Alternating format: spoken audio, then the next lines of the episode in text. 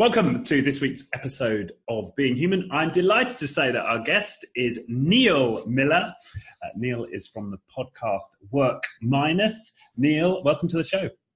Welcome, Richard. I am indeed a human, so I qualify to be on the show, right? Absolutely. So, fellow podcaster, Neil, tell us a bit about Work Minus and the history and actually the name. It's an interesting one. Let's start there. Work Minus is something we started about a year and a half ago. It was really a project to get into the minds of what's the zeitgeist around what people are talking about work. We knew that we're kind of at an age where we're trying to build new work structures, but we still have a lot of old stuff left over from the Industrial Age, from all sorts of things, from white supremacy to command and control management that just really don't belong in the workplace anymore. So we wanted to examine what those things were. We've interviewed about 75 people now, really just trying to get their input, get their expertise on what's going on and what it is. And so we've identified themes that we like to talk about.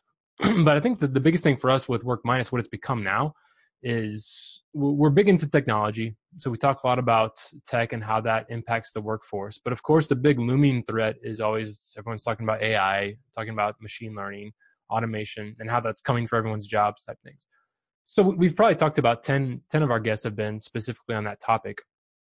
And, no one feels like, okay, this threat is imminent, like it's going to happen in the next 5 years that we're all going to be out of work. But everyone says we have some big decisions to make. We can't let our current path keep going as it is without being very cognizant of it and being aware of what's going on. And for us as a team with Work Minus, we took that as, say, okay, this is the time when we need to figure out how to be better humans at work. Because if we're really going to succeed, we can't compete with machines and with robots. We have to get really good at what we're good at. And so then we said, okay, well, what does that mean? So the rest of our show is all about trying to dive into what does it mean to be a good human at work? How do we pursue that, and how do we get better at that? So that's an overview of what we do. Right. Okay. Well, I'd love to get into that theme of being a better human and so on. And maybe before we go there, let's talk a little bit about AI. So some of these threats aren't imminent, but what do you see as the sort of the current trends in terms of how it's encroaching into the workspace and interfacing with us at work? I mean, anything that really can be automated on some level, I think should be for the sake of a business, in terms of tasks that are just kind of passing data back and forth between systems. Some people's jobs for a long time was just data transfer, data entry. Humans are really notoriously bad at that, and machines are really good at that, and they do it at a lot faster pace. So anything that has to do with data transfers is very quickly going to be moving in that sector. Really anything that has to do with process management, understanding how things move from one piece to another, that kind of transfer has to be automated.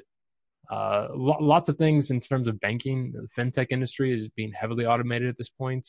A lot of customer service things. You're seeing more bots that you're interacting with, less actual agents, unless it becomes an escalated issue. So, and basically every area, you're seeing how we're starting to take these big steps. And I'd say we've been taking these steps for the last 100 years. Things have been given over to machines at some point, whether it be farming or other things. It's just starting to happen at a lot faster rate, and things we didn't expect to happen are starting to happen now in terms of decision making. Not just brute force, like let a robot do that, but even intellectually is taking over a lot of that work. Right. And from those interviews, was there anything that shocked you? Where you're like, oh wow, that's a bit closer than I thought it was, or is that really going to happen? I didn't. There wasn't any specific example of things that was like, oh wow, I didn't expect that. But that's also because we stay pretty close to what's going on. It's almost, when you talk about AI, it's almost all, it seems to be in the future. But that's part of our human condition, is that we get used to things so quickly. Autonomous cars are still a novelty right now. In 5 years, it'll be like, hasn't it always been like this? Like we don't, it's hard for us to recognize as things change as quickly as they are right now. So in that way, I feel like we won't even recognize it whenever most of the tasks we do today aren't around anymore. Yeah. Yeah. I've got a bet with my partner. We've got kids that are two years old. They won't ever learn to drive, or if they do, they'll do it for fun, right? On private land. And so we have this bet, and it's pretty likely, right? By the time they get to in 15 years time, it'll be here. You'll need like a special permit just to drive, because they don't want people to drive, because that's a liability. I mean, insurance companies will shut down. Like they don't want any drivers on the road at that point. Exactly. And the thought that they'll think of us as being these kind of reckless, crazy people.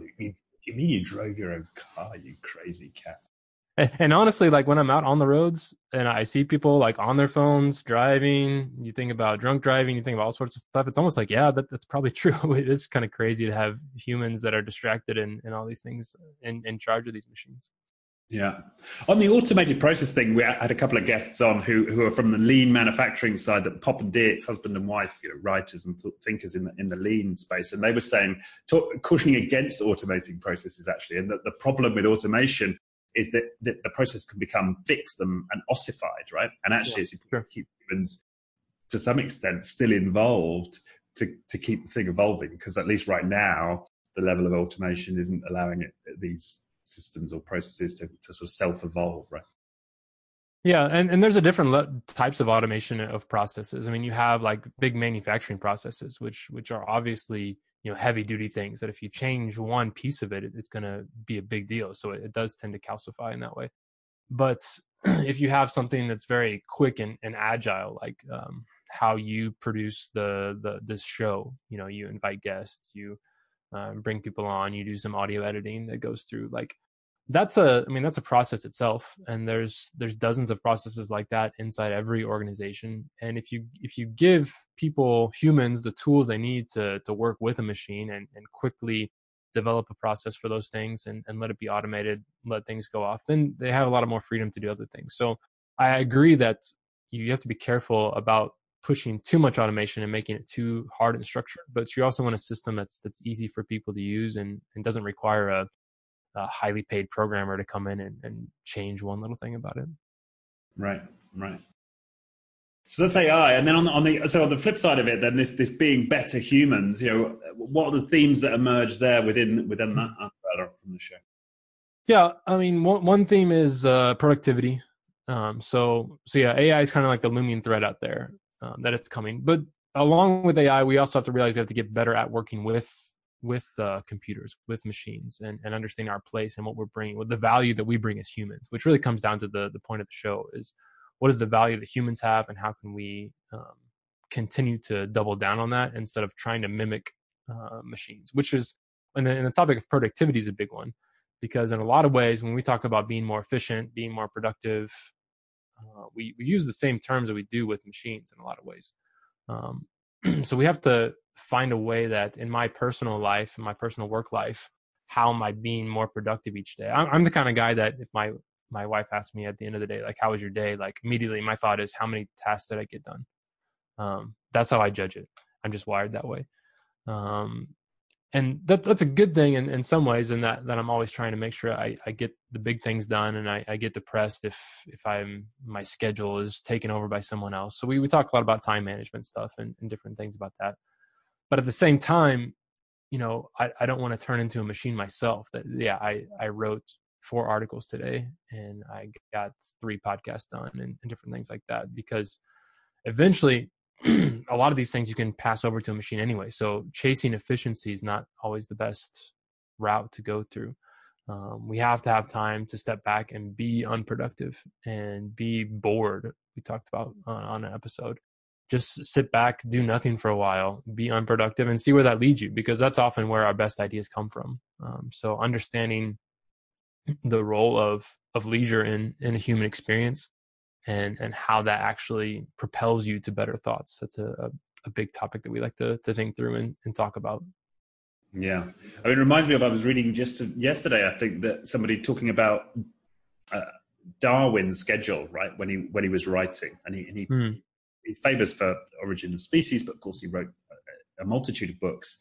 And he'd like get down to his office at 8 in the morning, do a few hours, then he'd check his mail, then he'd have lunch, have a nap, a few hours in the afternoon, and then it was kind of, you know, it's time for tea, right? Yeah. And the guy was a powerhouse. So it's fascinating that the sort of almost the fetishization of productivity we have, in culture today, right? Yeah, and we're forced to in some ways just because of, social media propels that, but then also all the notifications we get. I mean, we live in these digital workplaces that constantly pinging us with messages, notifications. Your phone is on. You're getting messages from people at work. Everything's coming through. So you have this kind of fake feeling of being productive, but really it's just a lot of chatter, a lot of noise that's around you. And so to really be able to block out those things and recognize that, when you're doing your email, it's like somebody, if you spend 4 hours in your inbox every day, that's the equivalent of like just standing out by your mailbox and just sitting there for 4 hours and just like rummaging through mail that's coming through and saying, okay, I don't want this, I want this, and then writing a letter to somebody else and sending it back. Like, that's not work. That's just talking and communication and really wasting your time. So we talked to one guy that was all about distractions, about digital distractions that are all around us and how to get around those things. So trying to get back to what Darwin did, those types of things, like that's essential to being a good human, to recognize that there are times for work and there are times for just kind of sitting around, sipping your tea and enjoying that too. Yeah. And there's been some studies of, it was one of the big management consultancies where they looked at productivity and beyond us 40, it was, I think 40 or 50 hours. Basically they discovered that all of that extra, work was purely performative. It was just about showing a good face to the bosses and the teams that worked the hard. There was no correlation after a certain point between hard work and ultimate productivity and performance.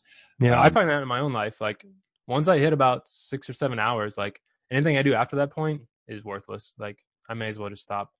So I need to stop, get outside, see other people, interact, and not think about work until later.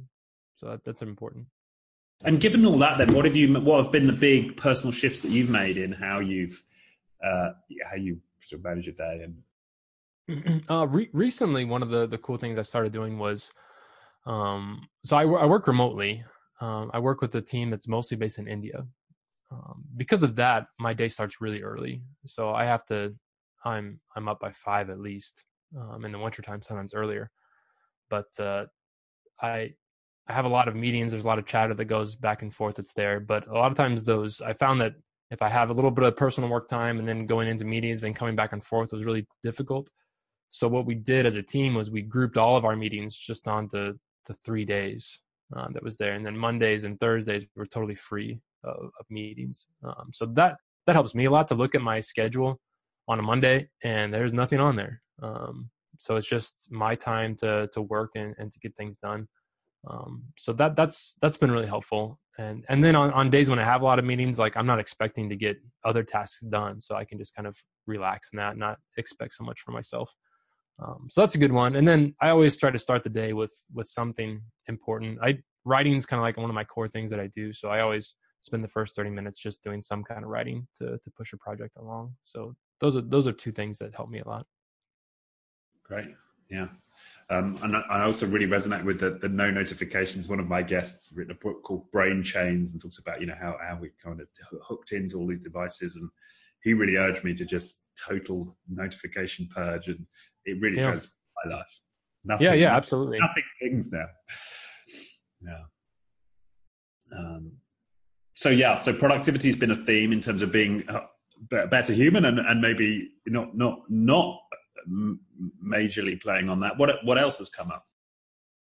One of the surprising ones was diversity and inclusion that came up as a big thing. Part of it was just we found people who really wanted to talk about that, and those people happened to be very generous with their network, suggesting other people we should talk to and talk through things. So I feel like over the last year of talking to these people, of realizing how as much damage as some things that we'll talk about later in terms of management and command and control type styles did, the stuff with diversity and inclusion when it comes to race, gender, sexuality, class background, these are big deals. And we've really screwed this up in the last, 1,000 years of really allowing white supremacy, of male dominated cultures, of really repressing and putting down other groups to really just go wild and really not let that be in check. And so that's become a passion of ours as a team. It's interesting, like I said, I work with people in India, and for them to interact with a lot of these things, they have, different issues than we do in the US. So it's fun because most of our guests are either US or UK based. So we're often talking about regional issues that are important for us, but then for them in India to reflect about these things and see how it plays out in their own life too. It has been really good for all of us to just be a lot more aware of what's going on in the world. So that's been a big thing that I find myself just in my own personal reading. Like that's where I'm drawn to is learning more about this, trying to see things from other people's perspective and why it's been such an issue in the past. Right.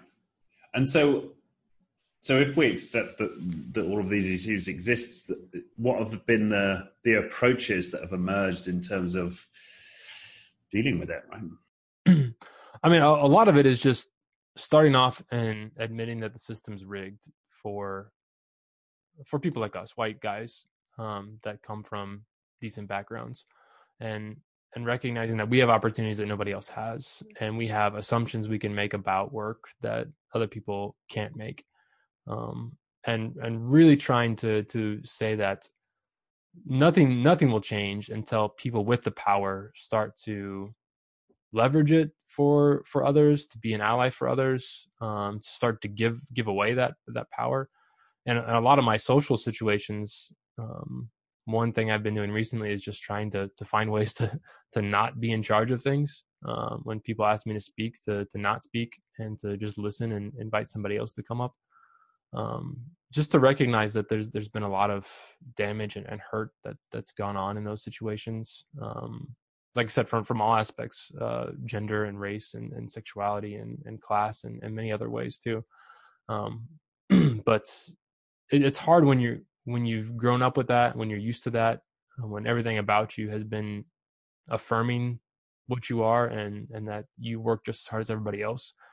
But then to hear other people's stories and recognize that it's just not true. And to really be open to those things has been impactful. So yeah, for me, that practically just means finding ways to give up power, finding ways to affirm the women in the companies I work with, the people of color in the companies I work with. When I'm looking for guests, making sure that we're being cognizant of that and making sure that we're getting a diverse background and not just saying, okay, here's a black guy, so let's put him on the diversity show. But no, he probably has something to say about leadership too that we should listen to. And here's a lesbian woman. That doesn't mean she can only talk about diversity. That means she probably has something good to say about productivity too. So being able to open up those doors and just listen to people and acknowledge that they have a different background, but we should still be open to them. Right, and. Yeah, I mean, this is always feels like a debate to sort of tread carefully into, mm-hmm. But certainly some of the counter sort of points I've read on some of this is that, for example, East Asians in America tend to outperform whites, and so have you discovered that it's for you? Is it just about sticking to race? Is it just about whites, or is it particular groups, or where have you got to with that? I focus on thinking about whites as a group just because that's the culture I come from. That's where I am. In terms of Asians, I work with Indians a lot. I don't have a lot of experience with people from China and Japan. So that's less, we haven't had a lot of guests, from there either. So it's been less, something we've interacted with. But yeah, I mean, that's kind of where we head just because that's where we see the issues being right now and something we can do something about. So yeah, that's where I would say. Right. Okay. But for you, it's about being cognizant of where you're using your power and your it's about, what is it about, trying to being conscious of that and giving power to others in a conscious way when you're interacting is. Yeah, I think that's fair. Recognizing that as a man, as a white man, I'm going to get asked to speak. I have inherent power in that. I have the ability to step into situations and for someone to kind of say, okay, you lead this, or you get the last word in the meeting, or different things like that. And being willing to step out of that and to share it with others. If I'm looking for someone to mentor in my company, that I can be a little bit more specific about saying, yeah, I do have connections and I do have power because I can jump into conferences and networking meetings and get advantages in different places. So can I offer those? Can I leverage those to somebody else? If there's a young woman working in my office that I really think has a great potential, do I want to make sure that she has those opportunities to step into those same meetings as I do? So yeah, just being aware at this point, recognizing those things and also trying to name things. I feel like that's really powerful, to call things when there is some kind of discrimination happening, when there is some kind of racist comment or sexist comment being made, just to speak up about those things. That's probably the hardest thing, because that's threatening to other people around you, and you don't want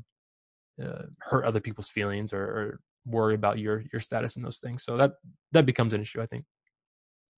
Right.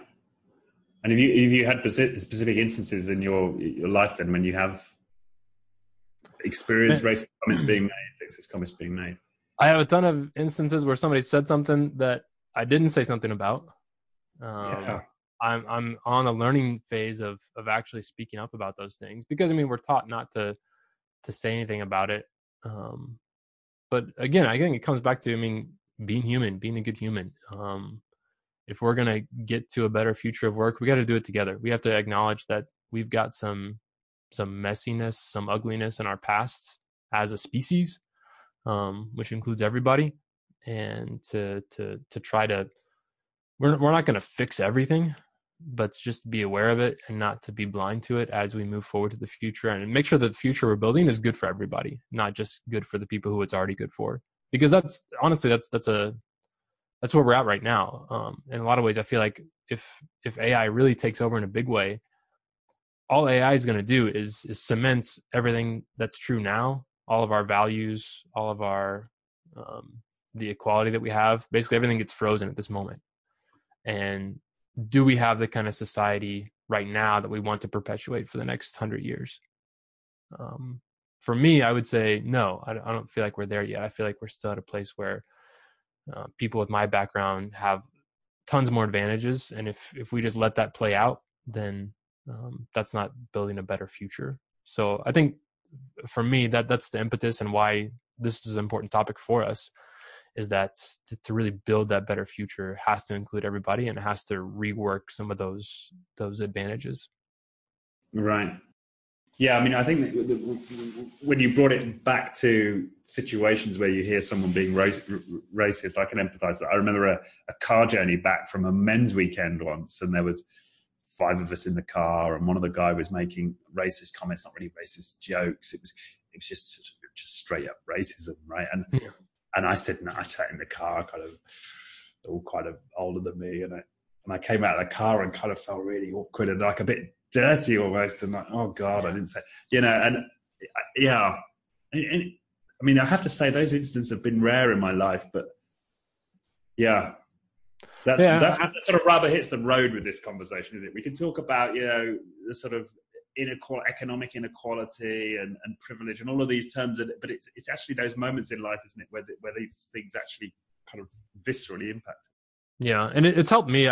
The one book I'm reading right now called White Fragility by Robin DiAngelo has been really good for me, and other books as well, but just to see like, yeah, everyone has maybe a story like that where they got an uncle or they got a friend that's saying something like that and we feel kind of awkward about it. But the point that a lot of these other speakers and authors make is that, look, the whole system's baked in to benefit white men for the most part, at least from my culture.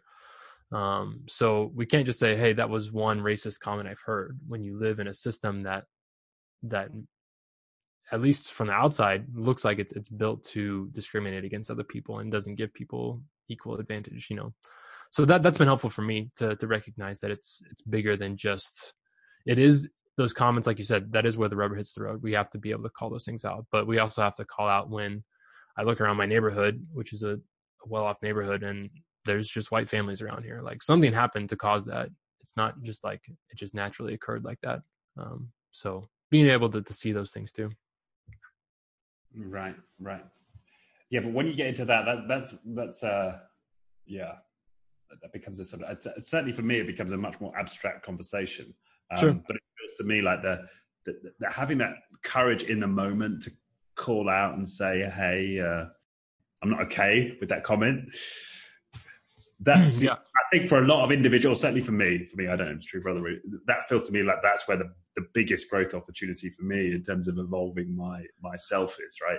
Yeah, I totally agree with that. Absolutely. And that's where, you know, we can do that. Like that's a goal for me, I guess, in this next year is to really be able to be comfortable with that and be willing to lose relationships even. Like if I did that in a group of guys, like there's a good chance that one or two of them like wouldn't invite me to the next weekend. Because, hey, you're the guy that always talks about race. But, you know, that's the other advantage is I can go find other friends that's like that too. So it is tough.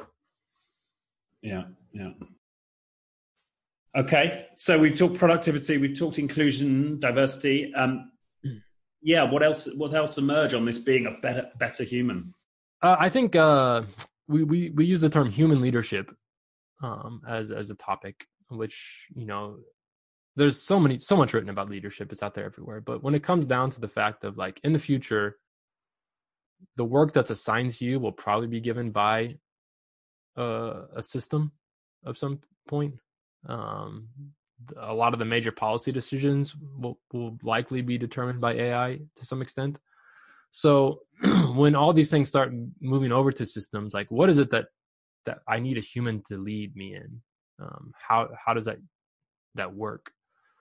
So recognizing the core roles that humans play in leading each other and inspiring and giving hope and giving vision. We wrote an article about, you know, imagine a group of robots sitting around and they need to make a hire and they decide to hire a human for a certain role. Like what role is that? What is it that robots find very valuable about what humans can do for each other? In terms of being empathetic, of understanding where systems are coming from and understanding how to lead them in new places. So a lot of the guests we invite on, they talk about just the idea of management in general came about because, you know, we had all these machines in the industrial age and we had to hire all these workers, and those workers were dumb and stupid. And so we had to put people in charge of them to make sure that they were less dumb and stupid and did what they were supposed to do. And that kind of got transferred over to the office knowledge worker environment to say, hey, I got all these people, I got all these software engineers. They're all dumb. They don't know what they're doing. So I need to hire somebody to put in charge of them, to tell them what to do and to tell them how to do it. And no one actively thought that when it was happening, but the system that we inherited was built for that. So we had a guy named David Marquet come on. He was a submarine commander. It was really interesting. I love his book. Yeah, Turn the Ship Around. Awesome. Yeah. Well done for getting him. It was just really powerful to think about the fact of like, here's the most hierarchical organization in the world, probably in terms of the U.S. military, the U.S. Navy. And yet he recognized pretty early on that like, if I'm in charge and I'm making all the decisions, like we will fail. Like this is not going to work. So really trying to turn it around and say, okay, how can we distribute decision-making? How can we be better as a team? And so his thoughts were really impactful to me to really see kind of how we can make leadership better in that way. Right. So distributing decision-making, anything else that comes up in terms of making leadership better? A lot of it comes into like, where are we going in the future? What's the vision that looks like robots will be great at forecasting numbers and saying, okay, we produce this many widgets this quarter, we should be producing this many widgets next quarter. Like I don't need a human to tell me that, But I do need a human to say, okay, this is where we are as a company. These are the products we're making now. It's likely that we'll be going this way, or we need to shift this way, or we need to think about this thing, or notice something new. Because I think, you know, humans, we naturally find trends, we find patterns. We had Beth Comstock come on, who has a great book about imagination, about the need to not be productive. So being able to see those things out in the future and realize, hey, there's a pattern coming that a robot can't identify yet. Humans are great at finding those patterns and then teaching the robots, but robots can't find the patterns on their own, the new ones that don't exist yet. So I feel like that's a big element of leadership, is being able to inspire and find the patterns and to lead people into vision. But there's also just the element of empathy, sitting down, listening to somebody, hearing what they're going through, understanding it, being a genuine listener, because that's something that management has been taught not to do. The workers are supposed to listen to the managers. That's the way it's set up. But in a true human team, it's the manager that needs to be listening to the people that are closest to the problem, the people that are interacting with the issues. So making a shift on that level too, I think, is an important change in how we be better humans as leaders. Right. Yeah. I mean, my last guest actually was talking about belonging, Devin Halliday, and he was making precisely that point about the importance of listening to other stories as a leader, listening to the stories of the people in your team, and then pulling out of that the values inherent in those stories, sharing them around, opening up dialogue, engaging. So, yeah, a very different set of skills, characteristics than we might normally associate with the leader. Yeah, exactly. I think the role of the leader will be more specialized in the future. Like you will hire, like right now, people become a manager because they're good at their job. And if you're good at doing your job, then you can probably teach others how to do that job and manage other people. Like that's pretty much the qualification to become a manager. But I feel like, at least my hope is that in the future, the actual role of manager or leader or whatever that ends up being called is someone who's just genuinely good at connecting with people. And that's their core specialty. And they can really use that as leverage in a company to do what they need to do. And everyone else gets hired to do a specific job. And some people just have that training and knowing exactly how to lead other people. Right. You said something there which I found interesting. So there's this view that humans are good at finding spotting patterns, but presumably the AI also has to be good at spotting patterns if it's going to forecast, you know, future sales of widgets. So is there a different class of patterns that humans are likely to be particularly good at? Yeah, and I'm not an AI expert, so I may be totally off on this, but my perception is that AI is fantastic at spotting patterns when you teach it what the pattern is. So if I give an AI machine a million photographs and I teach it over and over again which ones are dogs, like which ones look like dogs, after I teach it, you know, maybe 1,000 images of dogs, then it can do it forever. It's always going to pick the dog, and it's going to be great at it, and it's going to spot that pattern, and it's going to identify when something kind of looks like a dog or doesn't quite look like a dog. But if I were to tell that AI machine, like, you know, I want you to find a pattern, to find, you know, some new species that I think is out there but doesn't quite exist. Like it doesn't deal well with that kind of fuzziness of saying that it's going to ask you, okay, teach me how to do that, and I can do it. The machine learning aspect of it is still in the sense of, like, you have to teach it what the pattern is, or teach it many different patterns in the past to be able to spot those things, and then it can do it. But whereas humans, we come up with new patterns all the time. We make connections that haven't been made before, when we're at our best self, which is another thing I feel like we need to get better at, is to exist and saying, yeah, these patterns have been there, but here's a new one. Here's a new trend that's there. So you see things like, the people who make Spotify playlists, like they're spotting patterns, they're finding things.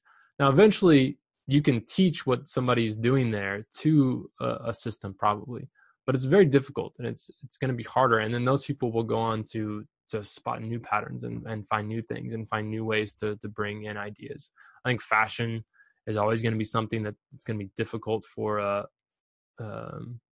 AI as a whole to surpass humans. I think I can see a future where it's possible, but I feel like it's going to be difficult to match their ability to see patterns and to create trends and to find those things. So that's the distinction for me. Right. Well, it actually ties into somebody writing more at the dystopian level of AI and talking about that AI will continue to automate sort of low IQ, if you like, activities, and it will only be the sort of the very high IQ type activities where precisely this pattern match or pattern spotting ability is going to be important. That will still have a role in the workplace, and we'll actually continue this problem of inequality because it will really be the super intelligent who will be able to engage productively in the economy. Have you had anybody put that case on the podcast, or have you heard that argument? You know what? I actually had almost the opposite thing in terms of how we classify jobs. I had a guy named Byron Reese, who is the editor for GigaOm. We talked about like what jobs would likely be automated and what jobs would likely not be automated. And he thought that one of the safest jobs out there in terms of no automation is going to come that way was a plumber.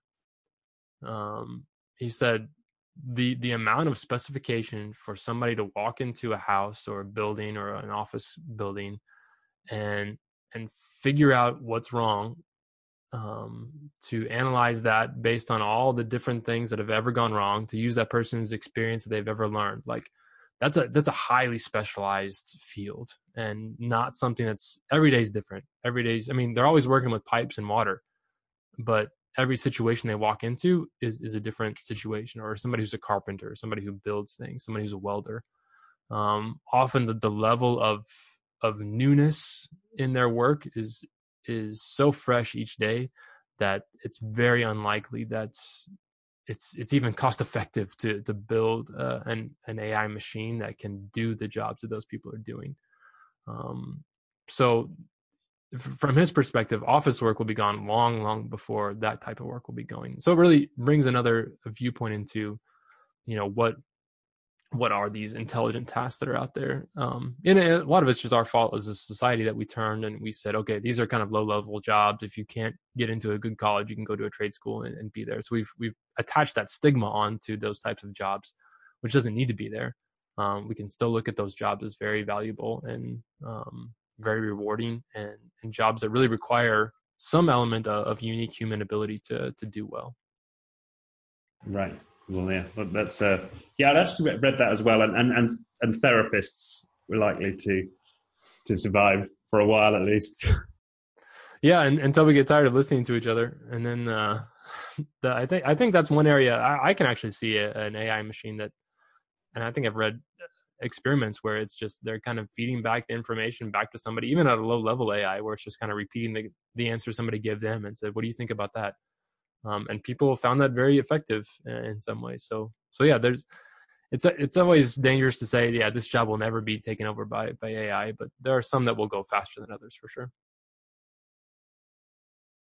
Okay. So we've talked about leadership, we've talked about inclusion and diversity, we've talked about productivity. Yeah. Another one for us is workplaces.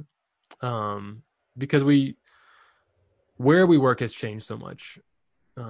We have people like me who do remote work from our home, and we also have people who are still co-located. We still have big buildings where people go and work. We have co-working spaces where people from different organizations are together. So we have the physical nature of it. You have the whole open office phenomenon that has taken over and says, okay, how many people can we cram into a room? But then, so we've got rid of cubicles. We have that physical office space, but we also have the digital office space we have to think about. What does it look like when I log in? What tools am I using? How are those tools being distracting me? How are they helping me? What are the core tools we need to kind of build in those skills? So that's a big topic, I feel like, to really analyze. If you just kind of wipe the slate clean, what's the best way for us to physically work? What type of setup do we need for that? And what's the best way for us to digitally work? Like, what are the tools that I need to be able to create my own processes, to create my own task lists, to collaborate? Because we kind of got used to a digital workplace became email and Microsoft Office for a long time. It was Outlook, Word, Excel, and PowerPoint. And those were the tools you needed. But then, okay, email became so powerful and became so strong, and everything was email and everything was about email. We started to be able to do everything in your email client. But then that broke down and we realized that was not helping anyone. And now we're in this stage where it's like, you have apps for everything. You have 20 apps you have to log into every day just to get your work done, because everything's located on different places. So as those tools start to consolidate again, what's the best match? What's the best packaging to be able to create a good digital workplace? Where people feel good about it, and not just that they're bombarded with notifications and messages. Like Slack, I love a lot of it, but I can't stand it for too long. I have to take breaks from it and turn off my notifications and stop listening to things, or else it's just chatter so much. So all these tools we need to think deeply about and figure out how to use better. Right. And so you're managing your Slack relationship. Is there Is there anything else you've sort of discovered in your digital office, your setup, that's really working for you? So we, as a team, most of what we do, and we talked about processes, like we use a tool called Kissflow that lets me, as not a programmer, create my own automated processes and kind of manual processes, which would be like more project management type things. And it's unique because it builds those on the same platform. I don't have to log out of one system and log into another one, and everyone knows where it's going to be. Or if I want to have a collaboration discussion about something. So that's a tool. It's a new one out there. So we're still kind of learning it and figuring out how to apply it to what we're doing. But I found like that's been effective. I feel like it's been effective for me to treat email like an actual postal box. So if I'm doing external mails to other people that are not part of my company, like then I'll use email. Otherwise, if somebody sends me an email from my company, I won't respond to it. I'll get on a different platform and try to interact with them there. So that's been helpful to try to move away from those platforms and onto ones that are more effective. Right. Yeah, I've got a friend actually who's kind of on no email. She's got an autoresponder and says, "Hey." I was talking to somebody and they said that there was a company that whenever you went on vacation, like the company had an autoresponder that went on and said, like, you know, Richard is out of the office, he's not responding to emails, he will not get this one. If you need to get in touch with him, this is the day he'll be back. You can contact him then. Like, it wasn't like I'll review these emails. It's just like, this email is not going to be read by anyone. So good luck. I liked it. I thought it was good. Yeah. Oh, there's a no email at all, right? There's a famous guy, John Cardwell in the UK, who set up a big network of cell phone stores, and he banned email completely. Yeah. Got to get on the phone, baby. Yeah, that's the thing we talked about even before the show, is that actually talking with people is a lost art. I had a manager for a long time that her mantra all the time was, pick up the phone, like talk to that person. If there's any issue, like do not send them a message, do not send them an email, do not come to me and tell me that they didn't reply to your email. She wouldn't accept that. She said, get on the phone, call them up, talk to them. And it was really good advice. And I've kept that. Yeah, absolutely. Good.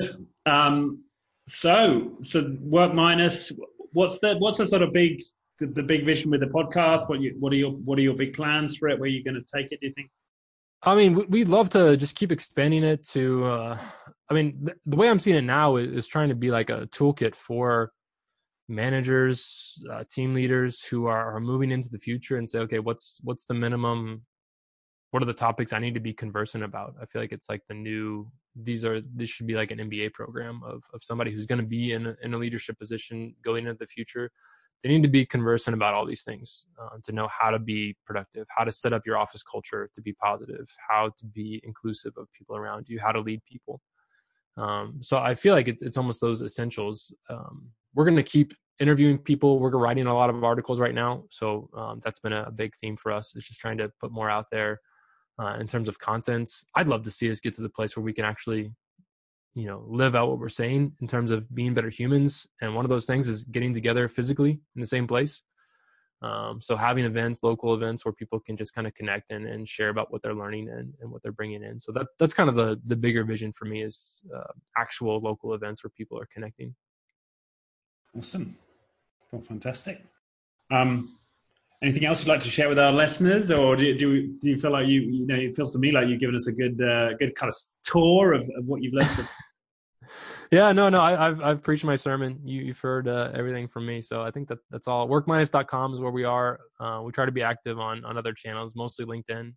But yeah, check it out. And if anybody, we also kind of have a private platform where if people are really wanting to get deeper into these things, that we host those discussions for people to share their ideas and things on. So if they're interested in that, they can get in touch with me. Fantastic. Well, thank you, Neil, for your time. Been an honor. You've certainly particularly helped me with the AI conversation, starting to draw those distinctions between where that will play a role versus human, or at least the best we can predict it. So, yeah, and I feel like for me that's the big thing. Without the AI piece, all this is just like, yeah, it's a little altruistic, like let's be better, let's do things better. But for me, it's like no, this is important. Like we have to do this, or else we're not gonna make it. So yeah. Thanks for bringing me on. I had a fun time. Good. Thank you. Thank you, Neil. All right. Well, enjoy the rest of your day. And thanks again. See you. You too. The Being Human podcast was brought to you by First Human. For more on First Human's human-focused coaching and leadership programs, head to firsthuman.com.